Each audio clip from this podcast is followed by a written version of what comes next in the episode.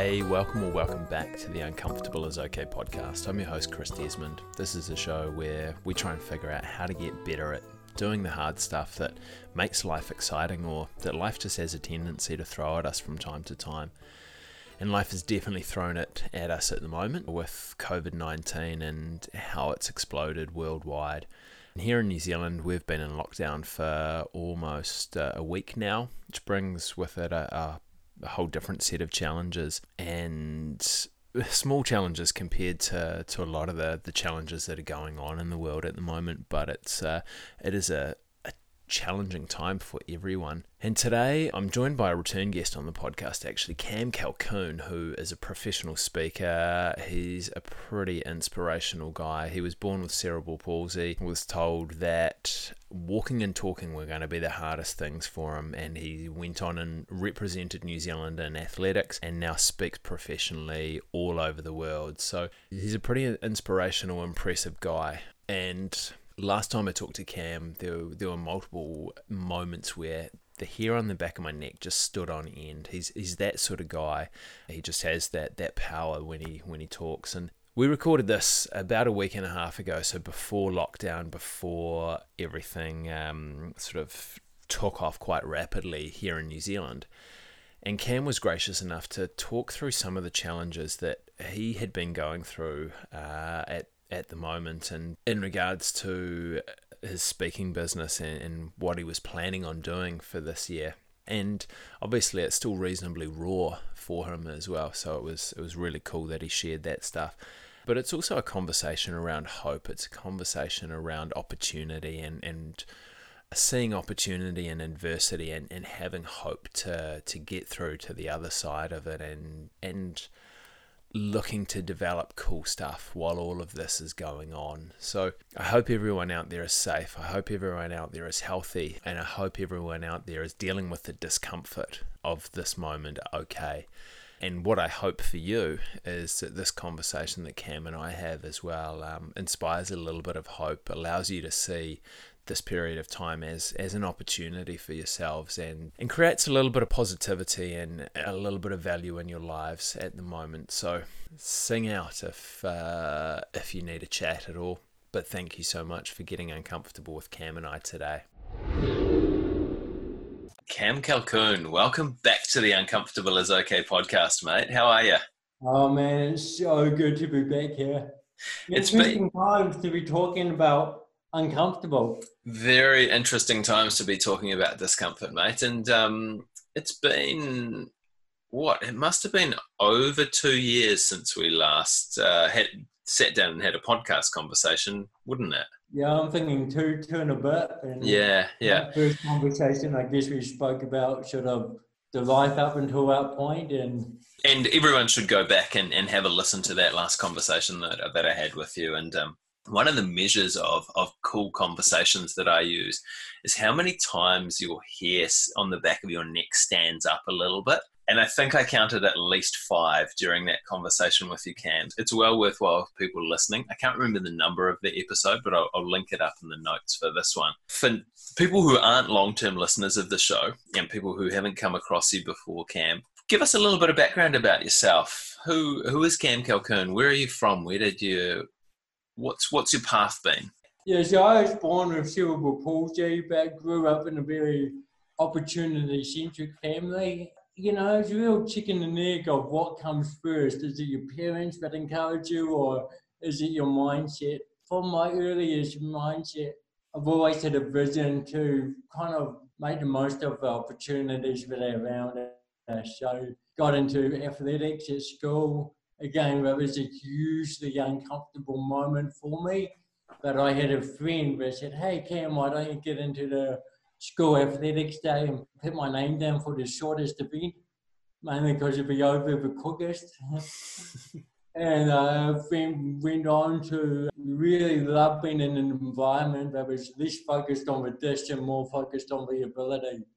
And through that, represented New Zealand in athletics, got into some cool charity work. We raised $4 million in a few years to build a disability resource centre. We realised that people paid to get inspired, But if we were giving the inspiration for free, maybe they would return the favour in the way of a donation. But we realised that in order to hit that mark, we had to be pretty good at what we did. So mm. stay up till one, two, three, four o'clock in the morning, working out how best I was going to tell my story. And through doing that, people would be like, "Hey Cam, would you be able to uh, speak at my school, speak at my work?" And I was really scared, really scared. I mean, speaking was the last thing I was ever, I ever thought I would do. But just like with my athletics, I realized if I wanted to be good at it, or if I wanted to not be scared at it, I was scared about it, do some training, be confident in what I had to say. And if I'm confident in what I have to say, I don't need to worry so much about how I sound for having my cerebral palsy. So I did that seven years ago. I decided that I was going to make speaking my full-time lifestyle. A year later, I achieved that, and for the last five and a half years, I've been a full-time professional speaker. Are there still some times that you get scared speaking? Every single time, man. It never goes away because you set these there's expectations to control and there's expectations to manage. And whenever you're stepping in front of an audience of people, you know, it is one of the most vulnerable places you can put yourself in. And so the fear isn't in, can I do this? The fear, as for anything, is within the unknown. And it doesn't matter if you speak, you know, last year 145 speeches, but every audience is new, every environment is new, and every day is new. And so that's what you're having to adapt to. You have to, you know, different things are happening in your life, and you need to work out how you're gonna still get through that day. Or a couple of years ago, I flew up to Canada to speak to a a room, 250 professional speakers from all over the world. Now that's scary. Yeah, that would be pretty freaky, actually. How Which do you? weird thing because it should actually be the most comforting audience. You know, it should be hmm. the most forgiving audience because everyone can appreciate what it actually means to be a speaker. Yet, the perceptions, you know, I think what I've been realizing over the last few years is it's our perceptions that create the biggest fear. And our perception is, oh my gosh, I'm speaking in front of professional speakers. They're going to be judging me. They're going to be wondering why I'm on stage and they're not. And you let all that crap get in the way. Mm. Yeah, that is that's that's some really cool insight there, Cam. How do you manage your perceptions? Um, because you speak all the time so obviously you're scared all the time as well. Oh. So there are a lot of perceptions around that that you need to need to be addressing as as they come up. Like how do you go about doing that on a on a daily or, or weekly basis? So when it comes to actually being on the stage, you know, and here we got Cam Calkoen. When you hit that point, you don't want to be thinking about any of that. Mm. So very much about left, right brain exercises, breathing, that's all you're focusing on, and telling yourself, look, I've done this for so long. I think really just finding that confidence in who you are and then knowing what works in order to pull rope in the audience and get them on your side. Mm, which I would imagine comes with time doing it, that you learn those learn those tools comes with time and comes with practice and it comes with comfort. You know, I was speaking with a young aspiring speaker today and I said, look, if you if you can use humour, humour is a great way to break a you know break the ice. But if humour is not going to come com- comfortably or naturally to you, don't do it. yeah, yeah. Uh, people that try and force humor just it ends up horrifically sometimes doesn't it? I know from experience when i have and i've tried to force it it is just yeah you kind of you, you sink a little bit inside. But most of you force anything right? Mm yeah that is true. That is very true mate. And so this is where so my other question to him was You know, if you're going to get into this world of professional speaking, how much do you love it? And do you love it more than any of the other options that you've got to be a professional in? And if your answer is yes, well, then chances are you're going down the right track. If your answer is no, well, why don't you go and put your energy into that, that thing that you really want to do? Hmm. If you were giving advice to, this is a bit of a tangent, but if you were giving advice to someone up and coming who wanted to do speaking as one of the things that they were that they wanted to do because like in this day and age there are multiple different options of things that people can do and people like side hustle is a is a great term yeah. at the moment but people can kind of pick and choose a lot of different things if speaking was say on par with some other stuff would you still tell people to pursue it? Well, I'd be, I'd wonder what their overall thing is that they're pursuing. What is your purpose? Why? Not what. What do I say? What did I say last time? It was like, what do you want to do in this world? And if what you want to do in this world involves communicating, connecting, inspiring, empowering, well, then your speaking is a part of a bigger your your team. You know, I've got a friend of mine, and he very much looks at every. He's a basketball fanatic. He loves his NBA, and he looks at himself as being the the captain of a team, and he's got a manager above him. And any opportunity that comes into his life, he views as being a player on the team. So he's got a certain amount of players that he can play at any one time. And mm-hmm. if that opportunity isn't going to propel the team forward, he leaves it. So, mm-hmm. so if speaking is, you know, speaking is your side hustle, but if together it gives you a championship team, well, then do it. Yeah, I like that as a as a metaphor or as an analogy around it as well. And I think sometimes, like if you think about it from a game perspective too, is that for some points you're going to have to put a player on the bench and bring another player in. Um, which actually we'll, we'll we'll use that analogy later when we're when we're talking about uh, some other stuff too, Cam. But um, one other of the other things that uh, that you mentioned there was was doing some left brain and right brain exercises. Mm. Can you can you tell me what they are? Real simple, like just doing my figure of eight with my thumb in front of my face. With having cerebral palsy, one of the things is that it's the way in which messages travel around my body. They they don't go smooth like they do for a lot of people. They hit speed bumps along the way. And so the more that I'm doing to get my mind used to, you know, sending those messages as smooth as possible, the more focused and the more relaxed that I can be. Interesting. And I'm sure there are a whole lot of people at the moment actually just doing figures of eight with their thumb in front of their face.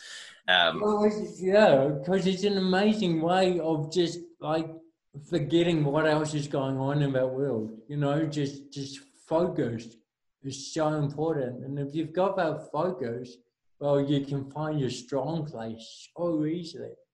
Definitely. And is that those small exercises, are they one of the ways you usually like to drop into focus, or are there other things that you use to, to sharpen your focus? That's the main one I would do because it doesn't matter what's going on. It doesn't matter if there's a thousand people in the room and moving music and I'm backstage, you know, I can do that figure of eight and it, it, no one even needs to see I'm doing it, you know. So it is, as a speaker, for me, I find it's the one that works the best. Yeah, and those those small ones are often the most effective ones as well because they don't you can utilize them whatever the environment is wherever you are and uh, and they they drop you into that focus. Out of interest, mate, who who taught you that one? Where did you learn that from? Yeah, that's a good question. I think it might have. I've known him for a very long time, and all I can think is when I moved to Auckland, we moved out as I was a teenager, young teenager, and I started doing something called the Alexander technique, mm. which was all about your posture. So before, you know, as a kid, the only reason I'm I'm sort of as able as I am is because for the first seven years of my life, I went to the hospital every single day for physiotherapy, speech therapy, anything ending for therapy, I've done it. And then I stopped because none of it really made sense to me. I didn't know why I had to do that and why my mates weren't doing it. And then through, I eventually got it, found this thing called the Alexander technique. And what was so cool is because it was just focused on posture and well-being, and that anyone of all abilities was doing it. It just had a different side effect for me, which made my mobility easier. And a big part of the Alexander technique was your mindset, your focus, your breathing, your posture.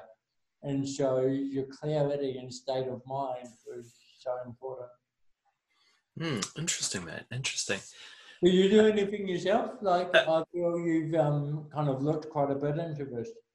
Yeah, I mean, for focus is focus is interesting. I probably think about it more rather than sharpening my focus on something is just slowing down all the external noise, which allows me to then look at something. And there's like there are there are multiple techniques that I use actually. Some of them. What would be your favorite?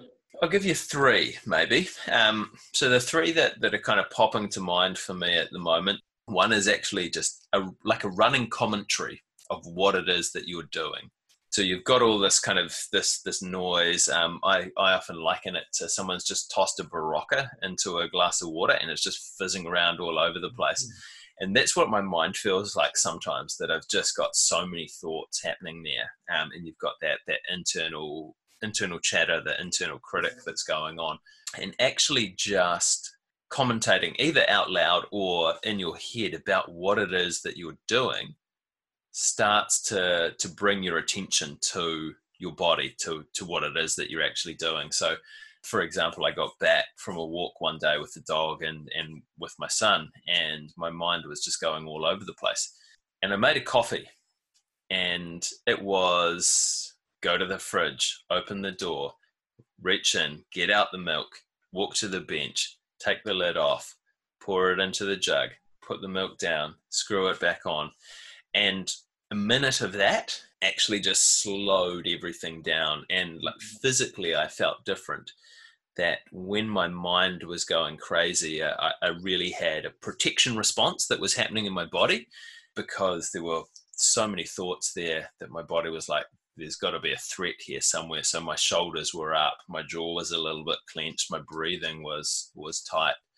After doing that for a minute or so, my shoulders dropped, my jaw was relaxed, my my focus was definitely kind of more in the present moment. So that's an interesting one that I use. I've been talking to a whole heap of mindfulness practitioners in the last month actually. So it's quite it's quite nice actually to have you on the podcast although we're still going to talk about mindfulness today, but actually just stopping and, and taking five or 10 breaths and just kind of focusing on how my chest moves as I do it, focusing on the air coming in and out. That mm-hmm. tends to slow things down a little bit for me. Or one of the other ones that I quite like is actually just getting outside and looking at the horizon, having a look up. Um, and I'm, I'm lucky in, in terms of where I live in Wellington is that I can walk out onto our deck and I can look up and I can see the mountains around around Wellington, mm-hmm. and just look out there. And one, it's beautiful, but but two, it, it really puts things in perspective for me as well. Is that I feel that I get a slightly bigger picture about what's going on. I don't feel so wrapped up and kind of looking down at just what's in underneath my nose but also it gives me the perspective of kind of how small and in, insignificant that I am in the scheme of things as well. Is that like this land has been here for millennia and will likely be here for millennia after I'm gone. So, really, do I have a whole heap of stuff to worry about? Are my problems actually that big? So that's a, that's a, again a nice one just to kind of bring it into bring things into perspective for me. A lot more involved though than uh, than your figure eight. So I'm going to actually be practicing that one next time, Cam, and I'll, I'll, let you know how I go with it, mate. Yeah, do do. But what you mentioned there about the um the chest and the breathing, you know, and, and that's a really as a speaker so important on stage too. That thing of when you open up a chest, you just seem to get a, a sense of clarity that you don't have when you're hunched over and uh, breathing shallow. Definitely, and I think this. I'm putting my physiotherapy hat on with with this one, mate. But I think that that's a big challenge for a lot of people uh, in this day and age. Is that one we tend to to sit down a whole lot yep. more than what we used to. So kind of flex through our lumbar spine, our shoulders come forward, so it closes down our lungs' ability to expand. So we can't breathe quite as deeply. We don't expand through through the rib cage, so it's it's harder to get centered, but also it's harder to take a take a deep breath. But also with the the pace of life and and everything, especially what that's going on at the moment, is that um, we often forget about our breathing and we're kind of rushing from one thing to the next and and that brings with it again kind of a sense of threat or a sense of discomfort which kicks off our sympathetic nervous system. So that's the your, your fight or flight response. So where your muscles tense, your shoulders tighten, and if, if you're tight through your shoulders and through your the muscles of your chest, then again it doesn't allow your lungs to expand as well as they as they can do, and as well as ideally we want them to do. So I think it's a it's an important thing to to be training actually is is how how do you breathe because I notice sometimes that I do a rubbish job of it. I think a lot of people do. So mm. there you go. If people take one thing, get some focus on your breathing. yeah, have a have a breath. Mate, I've just hijacked that podcast here a little bit. So let me ask you a question. You did 145 speeches last year. Yeah, man. Is that a is that's that's the most you've ever done? Yeah, it, it, has been. I mean, it's been pretty close to that for the last two years, and it's a crazy schedule in order to create that. I remember mm. flying up to Canada to do a 20 minute speech and then flying back home. So you do some crazy stuff in order to make it work, but I very much, every year, I consider I have at least one foot in the sandpit as you never get too big ahead never lose mm. focus of where you are in the world, just what you were saying before. You know, this world's been around for millennia. We're small and, uh, yep, we want to take on as much as we can. I do. But it's about appreciating the, the reality of it. Yeah, I'm sure there's a whole heap of fun that is that is in there as well. It's not all just hard work. But what keeps you going when things get really just demanding? Yeah, it's the, you know, I had a friend who said, Oh, you've got a sweet job, Cam. You just fly somewhere, you talk to people, and you go home. and it's not that, it's a lifestyle. And I mean lifestyle is in, is thinking about what you're going to say all the time because even though there's parts of it you've said before, everything's new, you're always trying to tie it together, you're fitting a specific brief, and you're responding to what's happening around you. Balance is important. So, like that physical activity, you know, it doesn't. I go to the gym and it's not to turn into Arnold Schwarzenegger, it's to really take that time out from the focus. Having conversations with people, being open with people, like just fueling as much of uh, imagination as I can.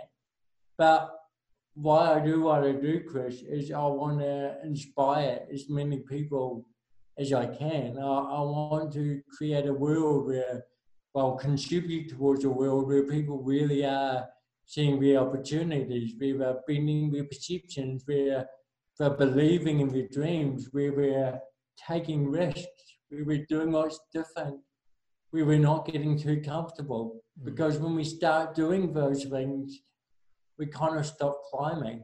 And, you know, I, I, I went out and I, I, I started going bungee jumping and skydiving and rally car driving and climbing Mount Kilimanjaro. And the reason I do these things is because within all of that stuff is going to be stories that I can share to an audience.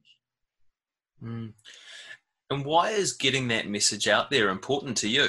Because I had this point when I was a young person where I let everything get in the way of a dream. I let the way that I talk get in the way of my dream. I let the way that I walk get in the way of my dream.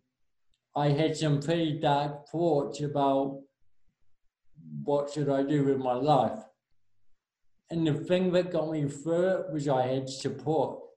But what made me listen to the support is really deep down, I could still see my dream and I could still believe in my dream. And to give up on that dream was worse than anything else. And so having that small glimpse kept me going. And, and so I did much more of what made me uncomfortable. I got into drama to, to develop my speech. I got into athletics to develop my running. And through those two things, I went on to build careers that took me all over the world.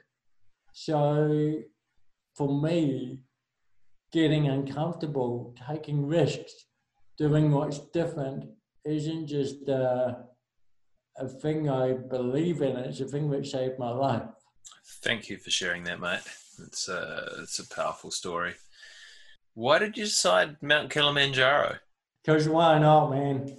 And I guess that's the underlying message with a lot of what I do is I was meeting with a good friend of mine, Mike Allsop. Mike Allsop is a New Zealand pilot. He's climbed Mount Everest. He's, uh, he's done seven pinnacles in seven days, seven marathons in seven days. He's written a book. He went up Mount Kilimanjaro in 2018. We caught up afterwards and he was like, Cam, have you ever thought about climbing Mount Kilimanjaro, the tallest freestanding mountain in the world? And I never had. It wasn't part of the bucket list. But the reasons for saying yes were way more awesome than the perceptions for saying no. So 20 minutes later, I'd made my deposit. oh, nice, man. How was it? How did it go? It was from that point of making the deposit, it was one of the scariest things I'd ever done. And I remember I jumped in my car and I was like, Cam, what are you doing? You hate walking. and I'd never done anything like that before. But what I love doing is connecting people and challenging perception. So I wrote an email to 20 people who inspire me, inviting them on a trip of a lifetime that email, 19 people said yes. And on the 10th of June, we started climbing Mount Kilimanjaro. And the toughest day was day, day three. So, Chris, it takes five days up, two days down. Uh, 19,000 feet is the highest you get to. Day three, you're at 12,000 feet, and altitude sickness really started to kick in. So, my lungs felt the size of a grape my head felt like a peanut being squashed by an elephant. For 12 hours, I was vomiting every 30, 35 minutes. I'd see helicopters taking people off the mountain, and I had to dig real deep with the question of do I stop or do I keep going and become a champion, a champion of myself. And look, there were so many reasons not to do that climb. I'd never done anything like it before. I wasn't getting the best sleep on the mountain. It was a busy time of year. What about the work I was going to miss out on? Um, I wasn't having the best food, but what I had was a dream to reach to the top. I spoke that dream, I shared it with people, and, and when I had people. And, you know, in New Zealand, we grow up with what is the most important thing in the world. It is the people. It is the people. It is the people. And in that case, it really was people that they got me to the top. Awesome, man. Did the altitude sickness settle down for you, or did you? Yeah, thankfully it did. Thankfully it did. And what I didn't realize is that it can affect anyone. Like it doesn't mm. matter how thick. Some of these uh, porters they go up the mountain over a hundred times in their life, and if they don't go up for more than 30 days, they can still experience altitude sickness. So I was really worried because also, although lots of people with all different abilities have climbed this mountain, we're still not 100% used to seeing someone with cerebral palsy climbing it. So naturally, I'm a little bit shaky, and when I was feeling sick, that became worse. And they were very quick to think about sending me back down. And I hadn't flown 25 hours in order to go back down. but, but at the same time, just like we have to now, we do have to listen to those with experience. So I was really glad that they had technology that could test my uh, my blood levels to realise that it was actually okay. But mm. on the final night, you know, we, we start climbing at 11.30 in the evening and they were getting ready to do a thing called a hospital run where they just walk me up, have someone either side of me and take me back down. And in fact, they got me, they, they asked me to leave camp half an hour before anyone else. And I was thinking, man, how much more adversity do you want to give me? Like, they give me half an hour's less sleep than anyone else. and we got climbing, Christian. It was a it was a full moon, and my guide, he's got to know me pretty well by this stage, and he said, "Cam, you you want to make it to the top before the rest of your team, don't you?" And I I responded with, "Well, a lot of these people are here." directly or indirectly because of an email that I sent out. I've experienced my worst day. I know some of them will experience it tonight. And for them knowing that I'm uh, in front of them might just contribute towards that motivation. And so he looked up and he said, There's a full moon, turn off your torch. And uh, we didn't see anyone else until we got to the top nine hours later. Awesome, man. That is that is cool. It's a pretty surreal thing when you're in the middle of Africa. Is kind of is like minus one to minus ten. You start climbing at eleven thirty in the evening, and you know you're not going to get to the top until daylight. Like that was crazy. Mm. How did you feel standing on the top?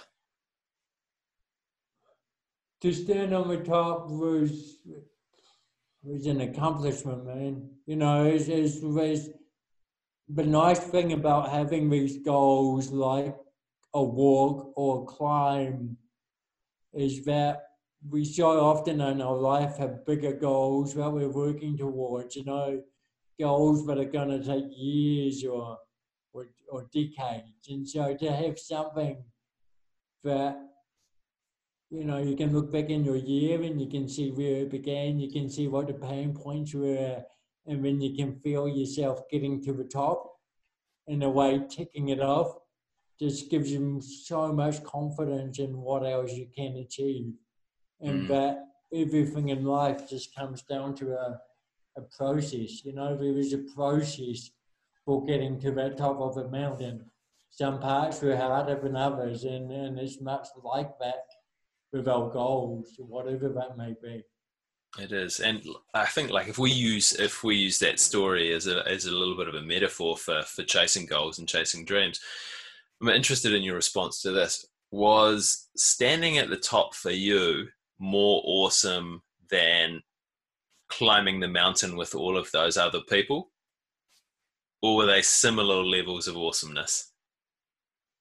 Standing on the top with all those people was hands down the most awesome part. Yeah. And and that's the moment I was waiting for. That's the moment I'd seen in my head.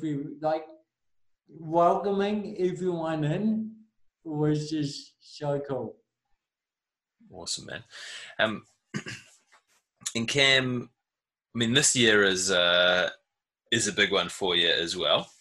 Um, you got a you got a lot of stuff on, but obviously with with things that are currently going on as well with the coronavirus and luckily we're recording remotely actually with that that little cough there mate. Oh god it really is just more of a bit of spit going down my throat. Yeah yeah no I, I, had that as well. People give you dirty looks eh though if you oh, have, if you choke on something yeah it's uh, the new form of vention is uh, a cough yeah yeah. But uh, obviously this uh, with with what you do for work going out and speaking to large groups of people which is not ideal in the in the climate at the moment to have large groups of people hanging around obviously that's affected the work that you do a little bit as well this year. A, a huge bit huge bit i was going into what was going to be my biggest year in terms of audiences of thousands of people all over the world. You know, within the last two days, half of it's been cancelled already. How does that make you feel? I mean, this was a year. This is a year. This is a year where I'm planning some things that I've never done before, and having the security of, of busyness was a nice thing to be able to look back on and go, well, that's going to support this next chapter that I'm looking to build. And now I'm having to yeah, just reassess how, how you still go about doing that. Like how, how I like it's more like how do we see this as just a part of a dream, you know, not everything does go to plan. And I, I often ask mum and dad, you know, they, they had no idea that I was going to be born with cerebral palsy I was born with cerebral palsy. They didn't even know until a few moments later. And I asked, you know, how did you respond when you heard that I've been born with cerebral palsy? And they say, well, we, we stayed true to that dream that inspired us to be parents. And so for me, that's why a dream is so important because we were able to pretty much achieve the opposite of what doctors and health professionals said would be possible because we keep focused on the dream and the possibilities and the opportunities. And so with this going on, I feel that I to to change the dream would be wrong. It's just going, okay, just a bit like being on the mountain, I might need to go around that rock instead of over it. Yeah, yeah. Uh, you've got some great analogies, Cam. Great analogies, mate. I think you out of me. But it's very, I think, you know, but every day we have perceptions that get in the way of our dreams. Every single day. This is the reality, right? There's a real thing happening that is, you know, for me, having a huge impact on my business. But I get comfort from the fact that everyone, this will hopefully bring out the best in people and will be a real appreciation that we've got to really, you know, be there for one another. And at the same time, maybe look at how we do do things. I've already had a call from a client in America saying, hey, Cam, can we do this conference virtually? Because messages, our positivity, things for increasing morale in our teams and our people and our family are actually going to be really, really important right now. And I think we can all do that. You don't need to be a motivational speaker to do that. Let's get out here. Let's start sharing positive stories. You know, let's uh, start making sure we make people smile. Yeah, yeah, and I think that's a, that's a really important point, and it's. I mean, obviously, this is a this is a pretty tough time for a whole lot of people at the moment, but everything in history. This is at some point going to pass, and and if we can if we can create some hope or some positivity for people as well, that just it makes dealing with this hardship and dealing with this discomfort a little bit easier for them as well. I like what you said about kind of rethinking the way that you do things as well. And and there are a lot of different ways that we can that we can look at going after our dreams and going after our goals. And and sometimes we're we're really guilty of just sort of getting stuck in the way that we had been doing things because it seemed to be working for us as you said, that this almost opens up a whole lot of a whole lot of different opportunities for us amongst the challenges that we're we're facing at the moment. And again, kind of not to, to belittle anything that's that's going on in the world and uh, and all of the the horrible stuff that has happened because of the of the coronavirus, the people that have lost their lives and um, who have been become critically unwell. But thankfully, for the the vast majority of people that that do get that illness, that isn't the case for them. It's an opportunity at the moment to to really refocus on on our dreams and on our goals as well. Yeah, but but, but no, but as well, just the, that balance is going to be so so important, you know, and, and where we have very much been in a society that's grow, grow, go get them, go get them. You know, we wouldn't be able to do what we do if it wasn't for our people, and so we've got to really go. Are we being the best neighbours? Are we being the best families? Are we once you know once we get that back on track, we can start propelling those bigger dreams. Definitely, and I think it's like as you mentioned before we started recording it. Uh, a lot of it's about empathy and how empathetic we are with with other people and with ourselves as well. And I was taking our dog for a walk to the park yesterday, and I bumped into the to the neighbours at the top of the driveway. And we've we've got lovely neighbours here, which are which are amazing. We know them reasonably well, which is cool as well. But a lot of people don't. But what Georgina said to me was just exchanging phone numbers with with all of the people kind of nearby as well. So if someone does get sick, we can go out and get things for them and, and drop them off and, and help them out in, in different ways and just kind of create support in around that area as well. And I think again this is this is something that is is hopefully going to strengthen communities and strengthen the bonds that we that we have with each other. Yeah, well, was this the first time that you've um, checked that you've got all your neighbours' phone numbers? Yeah, it is actually. It is. Oh, yeah. There's a positive that's come out of it already. Like just that whole thing of I had my tech, my next door neighbour sending me a message the other day. I, I was told like I didn't even realise he had my number, and he was really just checking in and making sure I was okay, and it, it felt good. Yeah, yeah, and it's like it, it's something that we probably don't do enough of. And I'll have a chat to all of my neighbours if, if we bump into them, but um, I haven't actually kind of gone out of my way to check in that they are okay. So I think that's that is something cool that's coming out of it for me already. And Cam, in terms of dreams, how do we best stay on track with them in a time like this?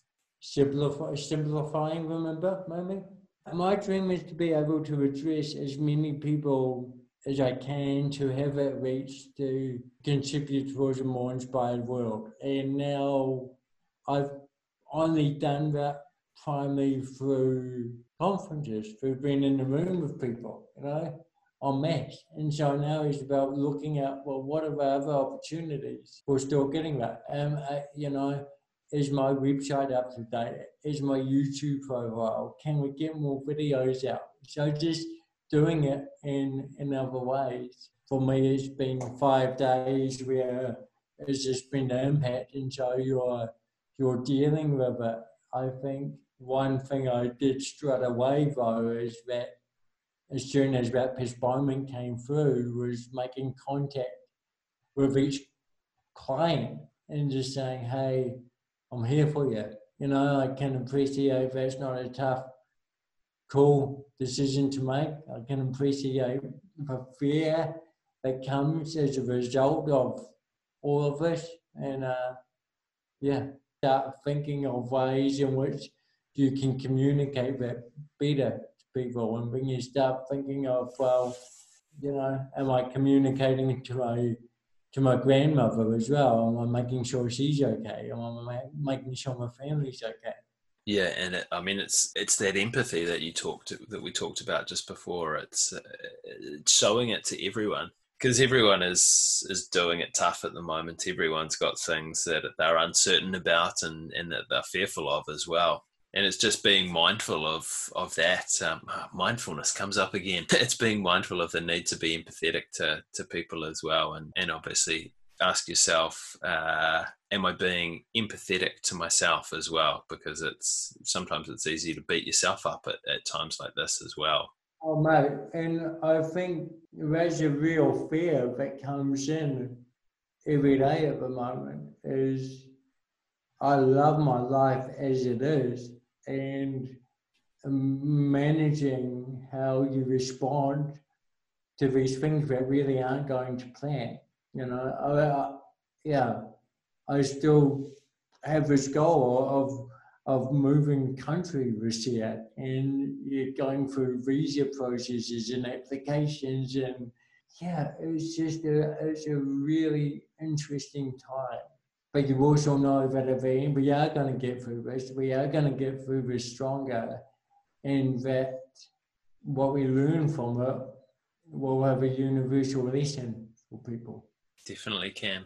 Before I last, ask you the last couple of questions, I just want to say thank you so much for, for taking the time to, to have this conversation with me. And uh, obviously, when we set this up, it was a couple of weeks ago, and things have things have definitely changed and evolved in over that time frame and, and what we were going to originally talk about we've we've touched on a little bit today but thank you for for sharing some of the challenges that you're going through at the moment and giving people uh, like one of the things that you do is is to give people that glimpse of hope that you had when you were young as well and having this conversation with you and kind of hearing how you're you're going through this and how you're dealing with that definitely gives gives me a, a, glimpse of a glimpse of hope of what is what is possible and what what might happen here. Um, and I'm sure it has for a whole lot of other people as well. So. Not just thank you for your time, but thank you for that that glimpse of hope as well, Cam. Uh, you're welcome. But yeah, like walking walking down to the beach, getting fresh air, all that stuff's gonna be so you know. Maybe we're not in a gym sweating next to someone who's within a meter of us, but let's get out there, you know, and breathe in that fresh air. I'm thinking we've got to look after ourselves. Really important, you know. Like, yeah, I'm not here to, but you know, it felt good having a big bowl of vegetables today, you know, and just going because our brains are having to to think in ways in which it hasn't had to think before, you know, and that can get really tiring, and tiring can lead on to us not feeling the great. So. Um, you know, smiles and vegetables and water is, is key. It is. It is. That's a, could be a great uh, title for the podcast: "Smiles and Water and Vegetables." Um, Cam, if people are interested in, in finding out more about you, how can they do that? Yeah, um, working on a new website, but I have my website, Cam Calkoen, and I'm on Instagram would be my most my most common one, but Facebook, LinkedIn for actually LinkedIn is really interesting. LinkedIn is growing like a, a rate of knots, you know. Um, yeah, which is cool. I really like it. I'm learning more about LinkedIn, and uh, it's a good good way to connect. It is. It's a great way. So you should definitely people listening should connect with Cam on LinkedIn, and while you're there, connect with me as well. Cam, maybe do you have a have a positive message to leave us with this week or a positive question to leave us with this week yeah. Sure i hadn't thought of that before we uh, came into this. That's all right mate. It's a nice little challenge for you now. Keeping hold of a dream because the dream creates a goal. A goal creates an opportunity and then what we do with our opportunities is up to us.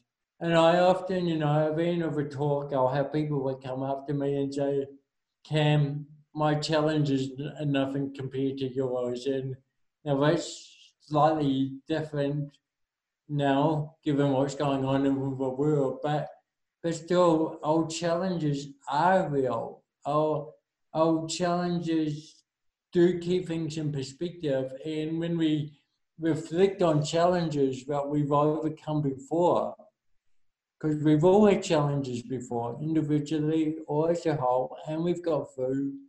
And it's through our reflection on those that we grow resilience, we gain strength, and that we're able to really focus on our opportunities. And there are opportunities out there.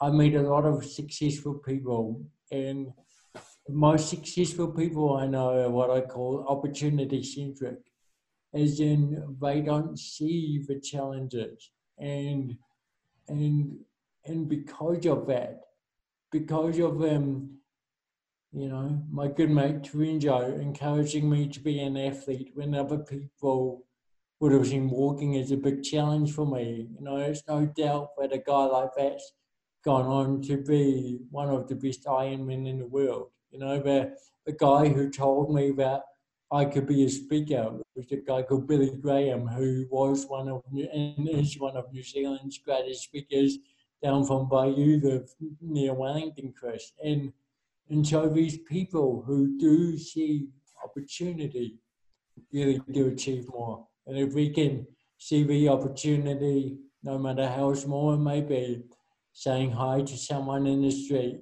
giving someone a smile, giving people an opportunity to tell their story. Because when we hear someone's story, we bend perception and we eliminate assumption. We can all do that. Well, then we, we take a pause from our day to day life and, and we create a more awesome world. Cam Calkoen, thank you so much for getting uncomfortable with us today. You're welcome, man. I hope you able to make our work and uh, always a privilege to be able to, to speak. So thank you. There you have it, team. I hope you enjoyed that one. I hope it created a, a sense of opportunity for you as we as we go through this struggle at the moment.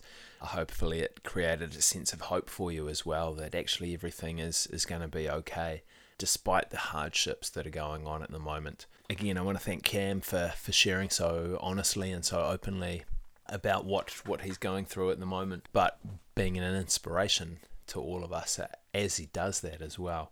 As I said, I hope everyone's safe. I hope everyone's healthy thank you to Giantland for editing this, buddy. Thank you for Jeremy, my brother, for the amazing theme music. And thank you, as always, to you guys for tuning in, to listening. Make sure that you stay home. If you're working in essential services anywhere in the world, thank you so much for the work that you're putting in at the moment. And um, thank you for getting uncomfortable with me this week.